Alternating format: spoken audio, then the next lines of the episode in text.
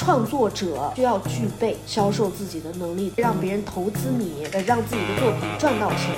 小时候我可能就会觉得啊，我以后长大肯定会有钱的。人家说你你怎么有钱？因为我不知道啊，反正就是会有钱，因为我自命不凡嘛。当时我突然就觉得，哦，原来即使这个人喜欢这个事情，他也不一定会要把它当做就是人生的梦想去做的。其实我们这一代人，好多人都在经历这种时刻。你在慢慢的认识到，你其实不是你一开始设想的你要成为的那一个人。当你的精神内耗没有了，以及你把事情更聚焦于做事本身了，其实很多项目它变得不痛苦了。这个事情本身越来越好的时候，我觉得钱它就是会跟着来的。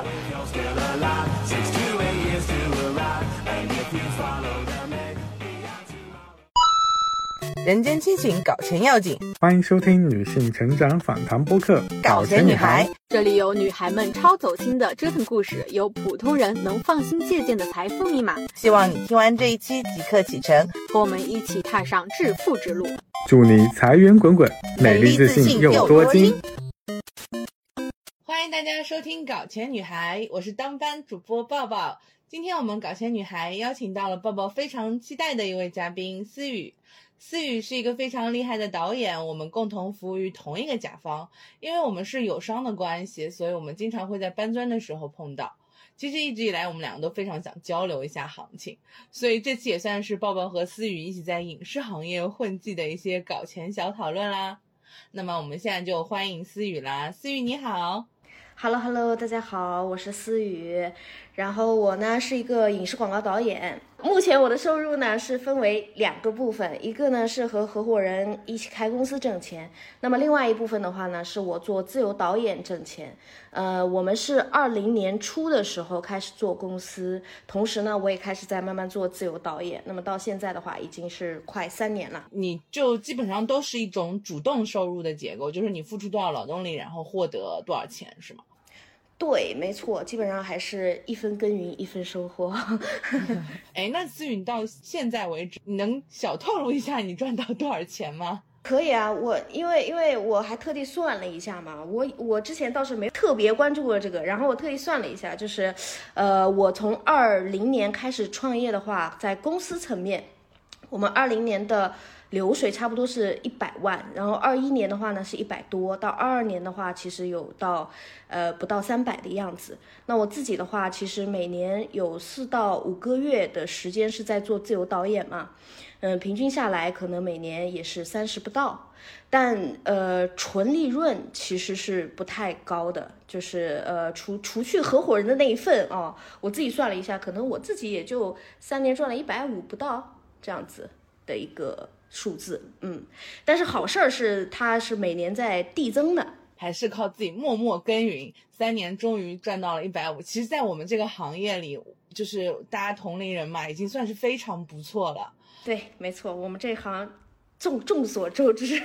不赚钱，其实，所以基本上每每一份钱都是靠时间去赚来的，就是你投入多少就能获得多少。我觉得我们目前还是一个比较像接活的一个方式嘛，就至少就是说，作为一个小工作室，没有什么商业模式可循，它就是，嗯，出卖时间和劳动力来换钱，嗯，或者思雨，你有没有什么新奇的想法，或者嗅到一些商机可以跟我分享一下？呃，我们这一行其实和。就是和演员很像，你知道吧？就是名和利它是很挂钩的。就是当你这个呃越越越来越有名之后，你的单价就会变得越来越高。呃，说白了就是你的技术越好，其实是越赚钱的。比如说，好的广告公司可能他一个策划就五百万块钱，然后好的广告导演一条可能就一百万。所以就是当你名气在外的时候呢，我觉得这个钱才会变得好赚一些。因为我觉得如果名气到了的话呢，可能它就是一个指数型的增长，就是一开始可能很平稳、很平稳、很慢，但是某一个拐点到了，歘一下，可能你就能赚到还蛮多的钱。所以这个是我自己对于这一行的一个看法。嗯，也你谈不上商业模式吧，只能说还是比较踏实的这么一个呃思路。所以这个行业就在我看来，其实有很多灰色地带。对，就怎么样才算是有名气这个说法呢？那怎么样才算是技术好？那个行业很多都很难量化？其实做广告，我觉得和做纪录片还是有一点区别，就是它的名气其实是呃一定程度上是可量化的，就是无非就是你有几个比较出彩的作品。以及可能，因为它和那个商业公司是挂钩的嘛，比如说这个各各种品牌，或者说呃不同的公司是挂钩的。那么当你做出了一条嗯流量非常高的，然后以及质量非常好的一个品的时候，慢慢的就会有呃相应的甲方或者是 4A 公司去找到你，然后就会慢慢的提高这么一个客单价。这个是我能感受到，在我们这一行，呃，跟你们可能有一个蛮大的一个区别的，我觉得是。那么从 in house 的导演到自己过来做自由的导演和成为一个导演工作室的主理人，这件职业上的改变对你对财富的理解有没有什么变化？当然是有变化的。其实我们一开始开这个创业公司的时候，并不是因为时机到了才开这个创业公司，就是说，哎呀，我好像已经有一些外派的单子了，呃，然后有一些客户找到我了。其实不是，我们当时开这个只是因为，呃。觉得试一试吧。我当时印象很深刻，就是我一开始在做这个创业公司的时候，感觉自己 就每天都活在焦虑中，感觉自己像一个诈骗团队。因为我们当时是租了一个 loft 嘛，然后呢，底下就是摆了一些电脑，然后也没有其他人，就我们两个人。所以以至于当客户找到我们的时候，可能我们就会拉一个群，然后这个群里面除了我和他的微信之外，还会有。两到三个小号，就微信小号，然后我们在群里边就开始疯狂的角色扮演。比如说对方说，哎，你这个策划能不能改一下？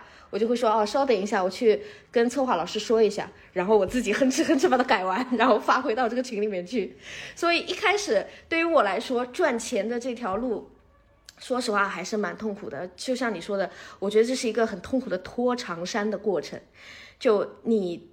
呃，突然要面对一些，比如说甲方的质疑，他会说：“哎，你们公司有多少人呢？你们开了几年了？呃，我想过来看看行不行啊？”就你突然面临到这些市场上很，怎么说呢？就是赚钱很相关的一些东西的时候，其实当时是很不适应的，因为我这个人本身就是属于那种从小到大没有想过说我自己是要做生意的那种人，所以当时我的状态就是属于。比较一个怎么说呢？焦虑吧，呃，就是一种隐隐的焦虑会在我的心中一直在这里存在着，就感觉好像自己是在诈骗那种感觉，你知道吧？就是工作了一段时间之后呢，我其实发现，呃，赚钱，就是我在回看这段经历的时候，我其实还蛮。蛮蛮觉得蛮蛮好玩的，就是我还蛮骄傲的，就是自己当时通过所谓的诈骗把这些事情给他做掉了。我觉得其实我还蛮骄傲的，因为我觉得，呃，这首先对于我来说是一个很重要的人生经历，maybe 我以后可以把它写成一个电影。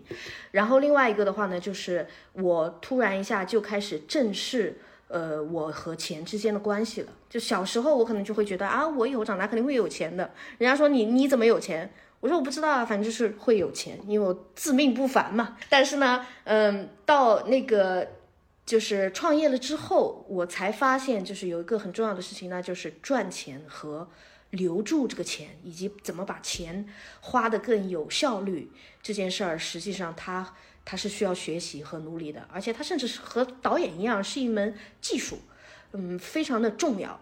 对，所以这个是我一个观点上面非常大的一个转变吧，嗯，所以有段时间我还会去看一些，呃，关于财富的书。既然都这么说了，那我想问一个问题，哎，你你你觉得一个公司也好，就是说从赚钱角度来，你觉得开源和节流哪个更重要？呃，我觉得开源一定是对于我们这样类型的公司，开源一定是比节流要。呃，效率高很多的，但是节流和开源，你要说哪个更重要？我觉得都很重要，因为我其实看过很多公司，就是他们原本是有一些客户基础的那些公司，当它的源头其实在变多的时候，呃，它会有一个动作，就是比如说增加人数，增加一些重资产的成本，然后结果越做越疲惫，越做越疲惫，结果拖到最后反而是不如之前的某一段时间了。嗯，所以我觉得这两件事情都还蛮重要的。然后开源的话，maybe 不是更多的客户，而是我刚刚说的，可能你要把你的时间变得更加的值钱。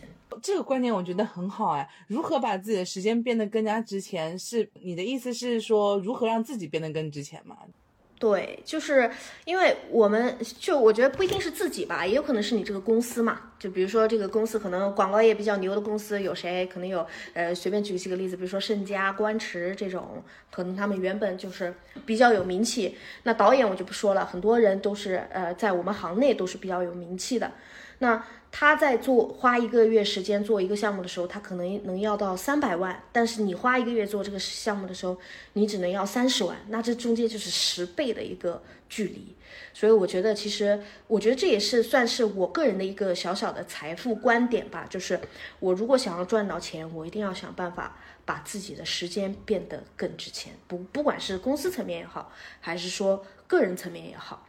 有了这个目标之后，我觉得才能够想到下一步，就是说，既然我的目标是为了把自己变得更值钱，那么我要怎么样才能把自己变得更值钱？那我觉得开源和节流在这个期间是，呃，是只是其中的一部分。那么另外一个部分的话呢，我觉得非常重要的就是要学会找到那个合适的机会，做一个做一些，比如说呃代表作，能够让。让你的东西，呃的这个档次吧，档次越来越高的这么一个事情，嗯，我觉得我们这个行业就是一个比较男性化凝视的这么一个行业吧。呃，有，但呃现在会慢慢要变好，就是我有感受。但我一开始其实刚开始入行的时候，因为我是属于那种。嗯，对，比如说这个对现场的掌控能力，在我刚开始入行的时候比较弱的这么一个导演，因为我是属于读书嘛，然后完了之后理论派多一点，然后呢，当我去慢慢的去接触这个市场上的一些其他人，比如说摄影师、灯光师等等这些人的时候呢，可能一开始我的掌控力是没有那么够的。那呃，他们就可能会觉得我没有人直说啊，但是我有感受到这个东西，就是他们就可能觉得哦，你你一个小姑娘，呃，在这儿导演 好像是指挥我们是不太 OK 的，所以我印象比较深刻的是有这么两件事情吧。第一件事情就是，呃，有一天我们拍摄，然后呢是在一个棚拍，我早上可能比较早就到了，提前了大概二十分钟，然后进去了之后，人家看了我一眼说，嗯，你是化妆师吗？我说哦，不是，我是导演。然后他俩就是没有说话。然后另外一件事情的话呢，就是我记得我当时是在片场里面，然后正在导片，坐在了那个呃摄影器材的那个镜头箱上面。然后突然旁边有个人就跟我讲说：“哎，你不要做这个镜头箱。”我说为什么？然后他就一副就是讳莫如深的样子，就没有说话吧。对，这个我也遇到，嗯，你也遇到了是不是？对。另外一个人就跟我讲说说。镜头箱是不让女孩子做的，对我们这个行业就是有很多奇怪，镜头箱不能让女孩子做，可以但男孩子可以做。对，然后我说为什么？他说因为很早的时候就是说，哎，就是跟那个什么，就是出海打鱼不能有女人在船上，是很类似的那种很传统、很迷信的一个道理。但现在会好很多，基本上也没有人讲。但是我自从那次之后，是再也没有做过镜头箱了。我以前好像我有跟你相似的经历，我硕士毕业我又去了嗯一家比较大的纪录片公司，然后我们当时是做 to C 的案子嘛，然后当时的摄影就会比较比较资历比较老嘛，他就会帮我做掉我想要做的决定。就我不知道你有没有遇到过，就是对现场掌控力不是那么强的时候，遇到一个强势的摄影，特别是你像有的制片，他为了省预算，他会把。嗯，摄影以及器材以及助理以及大一大票的，包括灯光师的人都请那个摄影师帮你定好嘛，所以能导致到这个这个片场没有以我为核心，它其实是以以这个熟人为中心，对摄影为中心，因为灯光师也是他带来的，助理也是他带来的，然后我就只是公司派出的一个小导演，然后呢，我要做制片工作，感觉就是一个小女生每天管他们住哪里吃哪里。就我我会更弱势一点，更惨一点，就因为我还有制片工作，然后到了现场，我因为也有一个原因，是因为我刚开始做导演的时候，就纪录片导演嘛，我们我们纪录片它就是有一些是你要有现场段，你是没有办法预测的，有一些呢是摆拍段，就是说你可以写好的，但是他可能看了我的脚本之后，他就会来指导我的脚本，来指导整个现场。其实当时我还会。就我当时其实还挺挺不高兴的，但我也没有敢表现出来。可能刚入行，特别是在我们这个行业当中，我觉得最难的一件事情是女导演，然后同时要成为一个赚钱的女导演是更难的事情。对，没错，嗯，你说这个情况，其实我也有遇到过，就是啊、摄影它往往有的时候资历会比你要深很多嘛。但我觉得其实我这这两年会好非常多了，一个是对自己的自信心会提升嘛，呃，我相信可能你也是这样子的。然后另外一点的话，我觉得就是我觉得也是可以给听众朋友们，如果跟我们干的是类似的这种行业的话，也可以有一个小小的建议，对，就是我们首先要把这种凝视。就是我觉得是从自己的心里面给它拿掉。就我印象很深刻，就是我有一段时间是，嗯，工作的时候，比如说我我我拍个镜头，我不太确定对于摄影来讲好不好实现，因为我担心我的设设计不够合理的话，可能他实现这个东西对于他来说也比较难。然后呢，呃，所以当我跟他说我说我要拍这么一颗镜头的时候，可能他有的时候，比如说摄影，他给我一个眼神，我心里面就会自己琢磨说，哎，我这个是不是提的有点不合理？是不是不太好实现？对，但是呢，后来的话呢，我现在就是直接就是会说，我说，呃，我要拍这个镜头。他说啊，你这个镜头怎么拍？我说就是这样到这样。我说好不好实现？就是我会直接把这个问题抛出给他。我说是不是不好实现？如果不好实现的话，我可以换一个。就是我直接会把这个。嗯，凝视给他打破掉，就是从自己这里给他我可以换一。个摄影，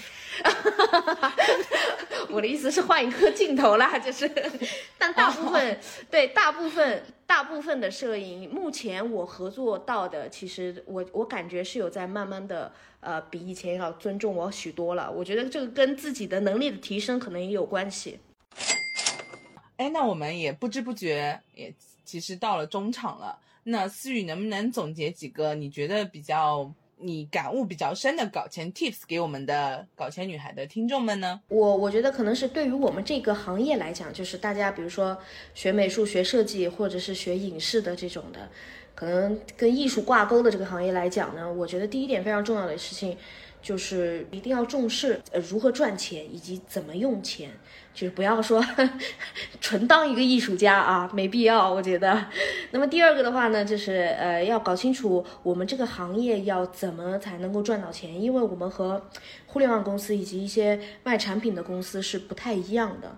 所以我自己的理论是，哎，我要让我的时间更值钱，那可能还会有一些其他的赚钱的方法，我觉得是一定要思考清楚的，就是把我们和其他的公司的商业模式给它要做做出一个区分。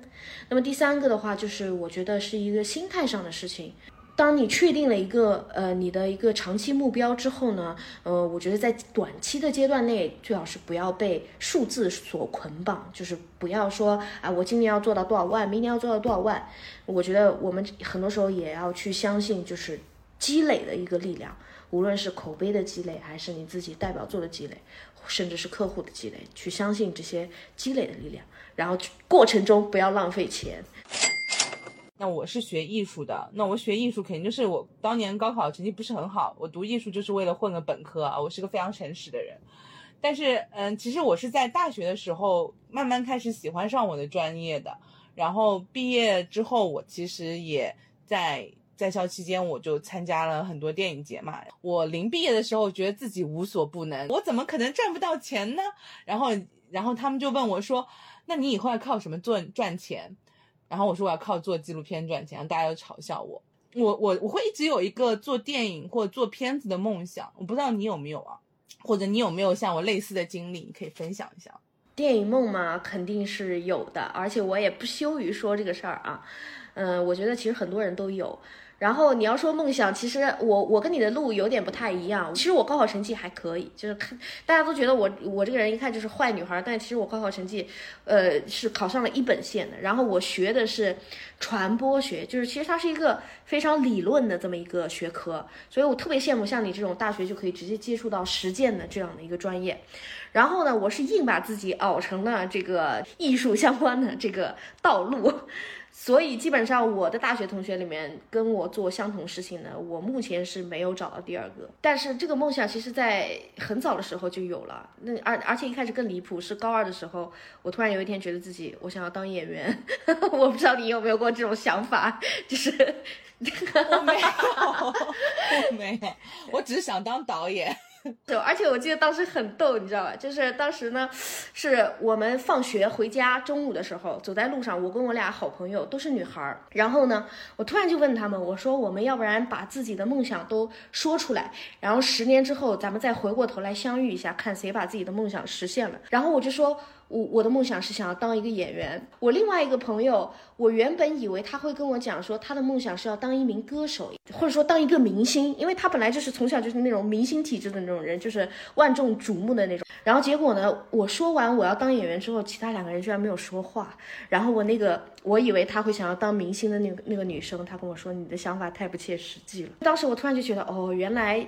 即使这个人喜欢这个事情，他也不一定会要把它当做就是人生的梦想去做的。所以当时的印象还是蛮深刻的。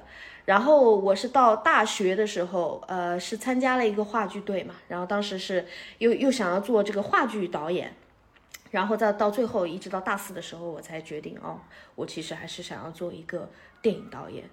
呃，而且而且可能还是故事类电影导演，呃，就是因为我觉得我可能不是一个非常善于做纪录片这样的一个人。嗯，我看到其实你的问题里面有说路上有没有遇到像这样的嘲笑，我觉得你可以向我分享一下，就是你的那个嘲笑是来自于谁？可不可以说说你的故事？我也很好奇。我的那个故事是我毕业的作品其实就是拍纪录片嘛，然后我当时看了呃让鲁什的那个《夏日纪实》。然后他不是到处去问那个你幸福吗？一九六二年的那个片。然后后来我当时就想说，那我也想做一个这样的片。然后我也拿着摄影机到处去问。你的理想是什么？就是其实这是一个很无厘头的这么一个问题，就像北京风很大、八五新浪潮的那种纪录片那样子。然后里面我采访了一个老爷爷和老奶奶，然后拍他们追忆往昔，然后又去畅想未来。那个老爷爷他问我的第一个问题是：你以后毕业了想做什么？我说我想做导演。他说。做导演这个事情能赚钱吗？我说能赚钱啊，然后他呵呵笑了一下。我感觉很多时候我们遇到的是这样的一种状态，就是别人就是不信，就是不相信，你知道吧？就像我妈，我我我干这一行已经七八年了，她几乎每年都会问我，哎，你要不要考公务员啊？我有时候就会觉得，哎呀，天哪，你是对我多没信心！我都在这行干八年了，你还在劝我要不要考公务员，你知道吧？我就觉得很多时候。别人是就是他的那种打心底里不相信你会成的那种态度，反而是会让人有点有的时候会有一点点小小的失落的。但其实我还有很长一段时间是做过别的工作的，我做过我做过金融公司里面的公众号写手，也去做过一些别的工作，然后也开过自己的工作室，然后失败告终，在成都的时候就是。保前失败的一次经历吧，就是我经过了很长期的一段时间，是因为我说我要做艺术家，或者我要去靠做艺术赚钱，我还去艺术家工作室做过助理，然后我还想，当时说我还想做当代艺术家，我要做装置，我要做装置艺术，在装置艺术里面植入纪录片。哇，我觉得你很有想法呀，说实话。嗯，然后就穷了很长一段时间。你做导演一上手就是那么顺风顺水吗？没有。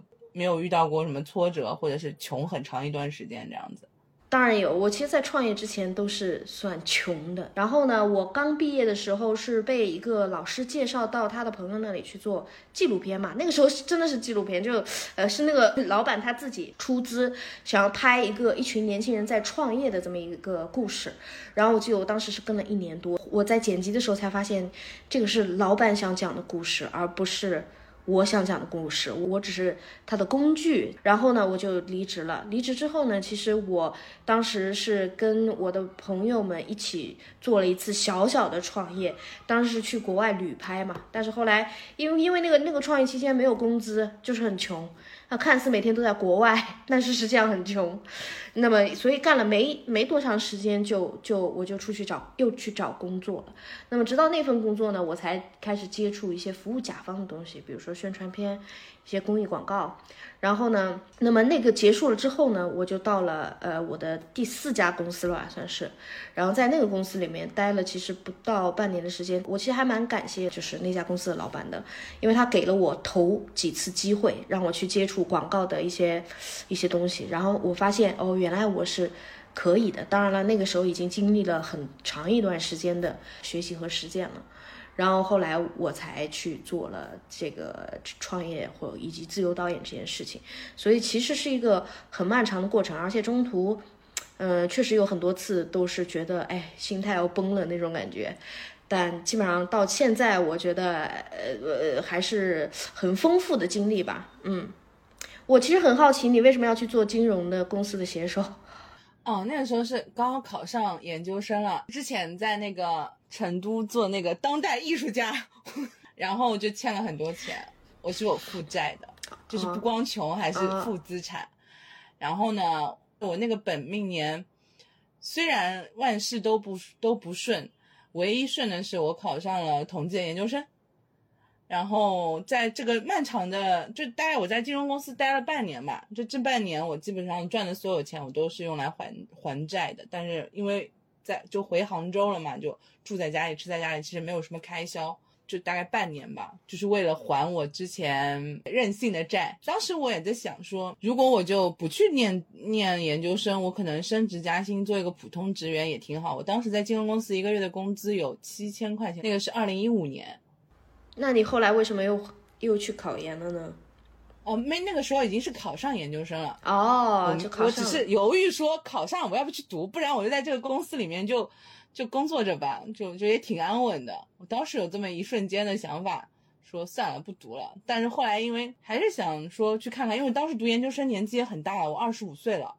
我中间做为了做艺术家，为了做纪录片工作者，做既有艺术性又有那种。哲思的那种深刻性的纪录片，我又走了三年，就是为此我去读的研究生嘛。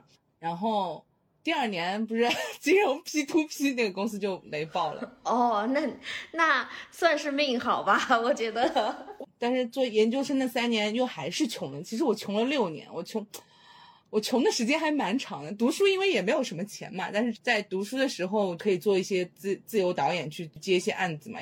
然后我记得我那个时候一系列的课程的视频拍摄，加上三分钟的课程宣导片，一共的导演费是五千块钱。这对于当时的你来说，肯定是还算是一笔财富吧？我觉得。我那个时候就开始不停的催制片人啊，什么时候这个钱可以到账啊？这样子。我从催款到我拿到这笔钱，嗯，大概经历了三个月，就只有不停的去。接活嘛，但也是手停口停。且那个时候就是身边不断的有朋友结婚啊，家里会说，你看人家都成家立业了，只有你还在大学里面念书，每天还要花家里的钱。还是来自于父母的一些压力啊。就这那六年真的蛮难过的。嗯，我其实很能理解。我觉得有的时候是怎么说？我觉得拖长衫的过程其实是。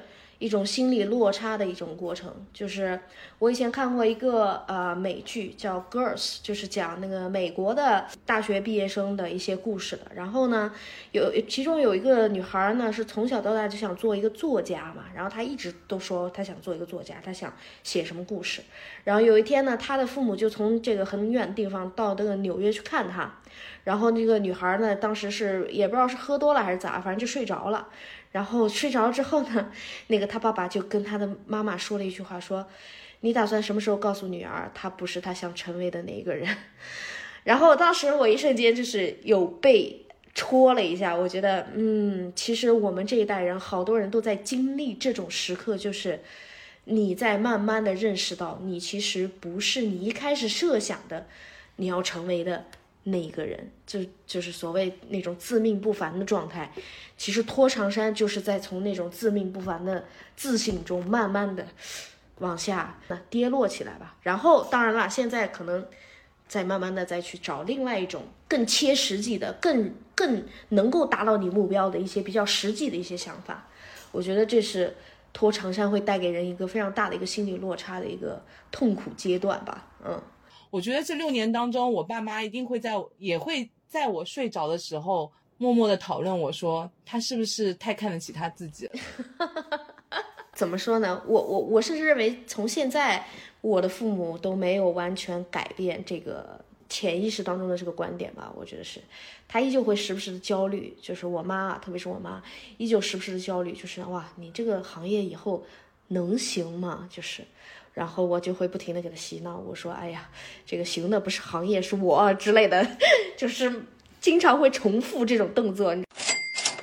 你如何平衡我的梦想和搞钱？你会不会在这种抉择当中，会对这个影视行业有一些失望，或者有没有想过要放弃？我其实这两年，我感觉我的心态，呃，有一个非常大的提升哦。我觉得我也可以分享一下，因为我觉得 maybe 是对别人是有用的。当然了，我觉得这个东西也是看人哈。我想分享一个词，我不知道你有没有听说过，叫做心流，就是最近还蛮流行的一个词。它大概是什么意思呢？就是做个比喻的话，就是你选择一个你喜欢的领域，然后在这个领域当中做到极限运动员。为什么是极限运动员？简单来说，就是你享受把它做到极致的那个过程，就每天不断的练，不断的享受，不断的去那个往那个你的终极目标去推进。然后如果把它就是呃挪到我们这一行来讲的话。我觉得就是我自己一个心态改变的一个非常大的一个一个事情，那就是我认清了自己的梦想到底是什么。就举个举个例子啊，电影其实是很多我们行业从业人的梦想嘛，对吧？太多人的梦想是电影了，但是其实呢，我觉得非常多的人他追逐的其实仅仅是一个身份，什么意思呢？就是他其实不一定是要做电影，他只是想要成为一个。电影导演或成为一个艺术家，但我觉得这个其实称不上梦想，而且无法让自己达到那种享受的状态。我自己其实也经历过那段时间，就是刚毕业的时候嘛，就自己年少无知、很傻逼的那段时间，我是经历过的。但是呢，随着自己年龄的增长，包括在这一行越干越多、越干越多。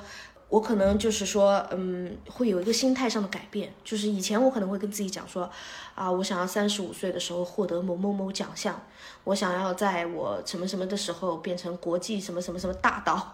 好，这些东西其实都是外在的东西，但我其实从来没有在那个时候问过我自己一个问题，就是我到底想要拍出一个什么样的故事？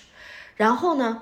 在我近几年开始思考这个事情的时候，我就是开始想，其实我的梦想，为什么这个事情它让我很爽？我想要去追逐它的根源，是因为我其实就是想讲一个好的故事，然后呢，被足够多的人听到，然后让家大家产生一些极致的精神体验吧，就是欢乐也好，哭泣也好，或者是思考也好，我希望能够做到这样的事情。当然了，其实不不仅电影能做到，可能小说它也能做到，音乐也能做到。那么其实直到这个时候，我才发现哦，我其实从来没有没有想过，我到底要怎么样才能够做到这个故事是可以让别人哭、让别人笑、让别人思考、让别人改变别人人生的。我其实从来没有想过这个事情。然后当我开始转变这个心态的时候呢，我就会发现哦，其实我我只要讲好这个故事，你根本不需要告诉自己。多少岁多少岁要获得什么奖？多少岁多少岁要获得什么奖？你可以直接对标那些一线，你可以对标卡梅隆，你可以对标姜文，可以对标那些大导，你就去对比你和他，你能不能写出他那个故事？你能不能驾驭得了他目前在驾驭的这个事情？好，不能，那行了，那你就努力吧。所以这个东西它减少了我一个非常大的精神内耗。然后呢？在这个过程当中，我会发现，嗯，当你的精神内耗没有了，以及你把事情更聚焦于做事本身了，其实很多项目它变得不痛苦了。做事的这个事情本身越来越好的时候，我觉得钱它就是会跟着来的。但就像我刚刚之前说的，它可能不是一个折线型增长，而是一个指数型增长。对你，你要你要有点耐心。但是在这个过程当中，其实很快乐。我觉得会大部分时候是比较快乐的。但呃，我不知道你有没有这种感觉。我回顾自己，就是开始独立做的这段时间，我是觉得好像是选择权有变多了，慢慢的有变多。嗯，可能以前就是更加被掣肘吧，现在还好。所以我对这个也是保持一个相对乐观的一个态度吧，就是可能越到后面会越好。当然了，你可能不能奢求太多嘛。不管怎么样。咱们影视行业还是个 team work 的东西，对吧？甲方出资，然后你你你你你要请别的摄影师，可能对于我们来说，还有一些比如说美术、场地等等之类的制片，怎么花钱，都是个 team work 的。那你有的时候必须要做出一些妥协，可能不仅仅是钱上面的一些东西。在别人看来，其实我觉得我们两个都还算是影视从业者当中比较幸运的人了。那你回头来看，你觉得这个职业的？选择就是因为你说你之前是念传播学的嘛，那你选择做导演，对你在金钱的观念上来说有没有什么影响？在呃我走入社会之前，可能对钱这种事情，说实话，我我自己是不是很关注的，也没有说有很大的野心，说我一定要赚很多钱。但是呢，反而是做了这个职业之后，我对钱更重视了，并不是说呃把钱作为一种消费工具我更重视了，而是作为一个嗯做事的必备条件。因为刚刚其实我们提到嘛，就是说那个我们这一行其实是个 team work，那 team work 的话，其实它每个环节都是跟钱有关的。所以呢，我觉得其实做导演就是学会让别人投资你，并且懂得，呃，让自己的作品赚到钱，我觉得是一件非常重要的事情。而且这个东西它其实是可以不违背艺术性的。所以我是觉得创作者，让不管是导演或者是其他行业，可能是需要具备销售自己的能力的。嗯，然后这个呢，可能是我之前就是在真正的自己去慢慢深入这个行业之前。没有的一个观念，所以我是觉得，嗯，我对钱呢现在的看法是更加的重视了。那我们节目其实也接近到了尾声，然后，嗯，我们有一个规定的问题啊，这个问题就是，你想要对搞钱女孩有什么寄语吗？您是怎么看待搞钱女孩这个标签的？搞钱和女孩加在一起嘛，对吧？说实话，我觉得这件事情就是，呃，我我我在第一期看到这个节目标题的时候，我就是很感兴趣的，因为我记得好像之前我是在你的朋友圈里面看到了这句话，我其实一直都很想要把它拿到这个节目里面来讲，就是作为女孩，我是这样长大的，然后其中有一段话。应该是那个波伏瓦的第二性里面讲到的。他说，男人的极大幸运在于，他不论在成年还是在小时候，必须踏上一条极为艰苦的道路。不过，这又是一条最可靠的道路。女人的不幸则在于被几乎不可抗拒的诱惑包围着。每一种事物都在诱使他走容易走的路，他不是被要求奋发向上走自己的路，而是听说只要滑下去就可以到达极乐的天堂。当他发觉自己被海市蜃楼愚弄时，已经为时太晚，他的力量在失败的冒险中已被耗尽。这个就是我对于女孩为什么要搞钱的一个非常大的感触，就是男人从小到大，所有人都告诉他。你长大一定要年轻有为，成家立业，你要搞钱，你你你只有有钱了，你才能够获得什么什么东西，这是所有人都告诉他的哦。男性觉得哇，我的一生好辛苦，但女性呢？女性别人说你其实可以不用挣钱，你嫁一个人就可以了，对吧？你找你把自己搞好一点，找一个好老公就可以了。看似好像女性的社会压力没有那么大，但是呢，其实不是的。在现在我们这个不论是这个婚姻关系也好，还是整个社会发展也好，女孩子需要承受的东西，我认为是大部分人其实承受的东西是一模一样的。所以我是觉得，对于女孩子来说，我觉得大家尽早的醒悟过来，或者是清醒起来，就是用你人生最好的年华去搞钱吧。你可以用它买一份自由。买一些从容，然后再买一点可能性。我觉得这这这是一件我我我我个人的观点里面是一件非常非常重要的事情，所以我是很想要在节目里面把这个分享出来的。哇，好棒啊！不愧是。我很钦佩的导演，女孩子赚钱其实是为自己赚赚更多生活的可能性。所以搞钱女孩这个事情，我觉得不管别人怎么看，不，我们不需要管社会怎么看，因为呃，说实话，呃，我觉得人在最好的年华，其实如果你不去选择搞钱，你可能会去选择经营一段婚姻。或者是养育一个小孩儿，我在这方面应该算是相对来说一比一般人稍微悲观一点点吧。但我觉得这个东西它是，你可以追求它，但是在追求它的同时，不要忘记去搞钱。我希望这个社会能越来越多的让男性去觉醒，说我要承担经营婚姻和养育小孩的责任。我我希望这个社会能快点进化到大家都有这样的一个共识，这样可以让女孩去也去有精力去赚钱。真的是太棒了。那么这一期就是非常非常感谢思雨给我们带来了这么多新奇、有趣以及深刻的观点。